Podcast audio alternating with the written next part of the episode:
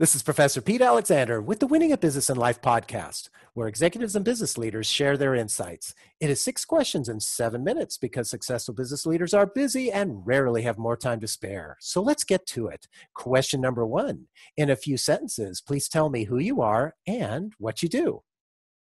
I'm Brian Cherupko. I'm a president, CEO, and owner of Ansall Incorporated. We're a small defense contracting firm out of San Diego with employees throughout the country.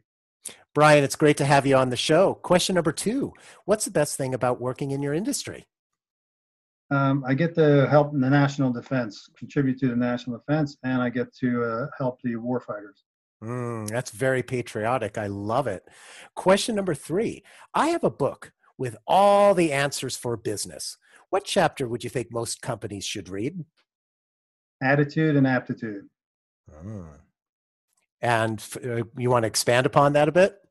Yeah, well, attitude is uh, you have to have the right attitude no matter what you're doing. Yeah, mm-hmm. it has to be a positive attitude. And the aptitude is you have to know what you're doing. If you don't know what you're doing, you need to learn what you what you need to be doing. Mm-hmm. So mm-hmm. Most people start out as a uh, company um, subject matter expert in their firm, but they don't necessarily know how to run a business. So mm-hmm. they need to learn how to run the business, and then you you know go from there. Absolutely. Question number four Other than the generic work harder and care for the customers, what advice or insight would you give to other business leaders? Surround yourself with good people and don't be afraid to give up some of the uh, responsibilities because the every time that I gave up a responsibility and I hired somebody, we, we the company flourished. And I didn't hmm. realize how much I was the uh, holding us back because mm-hmm. I was trying to do everything. Mm-hmm. And by delegating the duty, that frees you up for the things that you're good good at, and then you hire uh, smart people to handle the other things that you just can't get to. Exactly, and you know, over time, you migrate to be your number one salesperson, right? Mm-hmm. So whether mm-hmm. you're actually the salesperson or not, you are by by performing within the company. Now, I do multiple roles. somebody like me, I still do direct customer support because mm-hmm. I like doing the technical work. Mm-hmm. So for me to do direct tech technical work, I had to give up some of the company work to other people who was more suited to do that. Yeah. Mm-hmm. mm-hmm. So you can't do both, or you can, but it's not efficient. Yeah, and, and at some point you're just you're you're going to reach capacity, and you're not going to be able to grow. Right, and in, and the the hard part is is recognizing when you reach capacity. I mean, I work 3,500 hours a year, and I still have give up responsibility to a lot of uh, other people. Mm-hmm, mm-hmm. That's very insightful. Thank you. Question number five What other executive or business leader like yourself would you like to acknowledge and invite to be on my podcast? My COO, Geneva Keaton, is a, a fabulous uh, employee and, and super smart. You know, she is 100% responsible for a lot of our new growth and, and our new area of growth. Uh, so to me, she's she's it. Wonderful. Thank you for that referral. And question number six, please tell me about your first job. My first job was a funeral director, licensed apprentice embalmer. Hmm. And I worked uh, as a licensed apprentice embalmer, uh, funeral director all through uh, high school and all through college.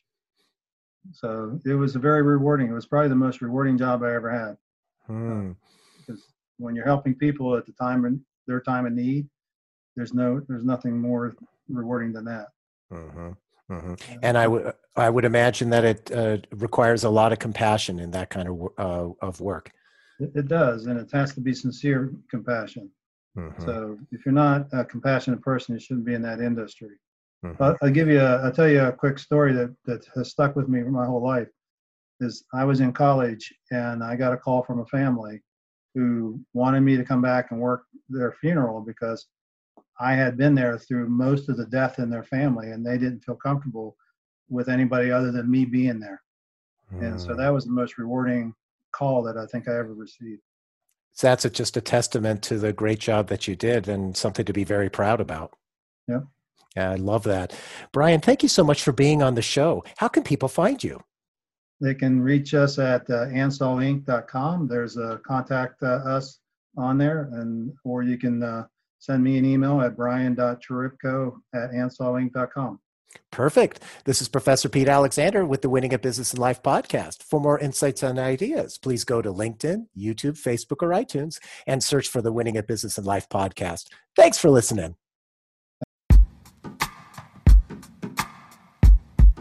The Jim Stroud podcast explores the discoveries and trends forming the future of our lives.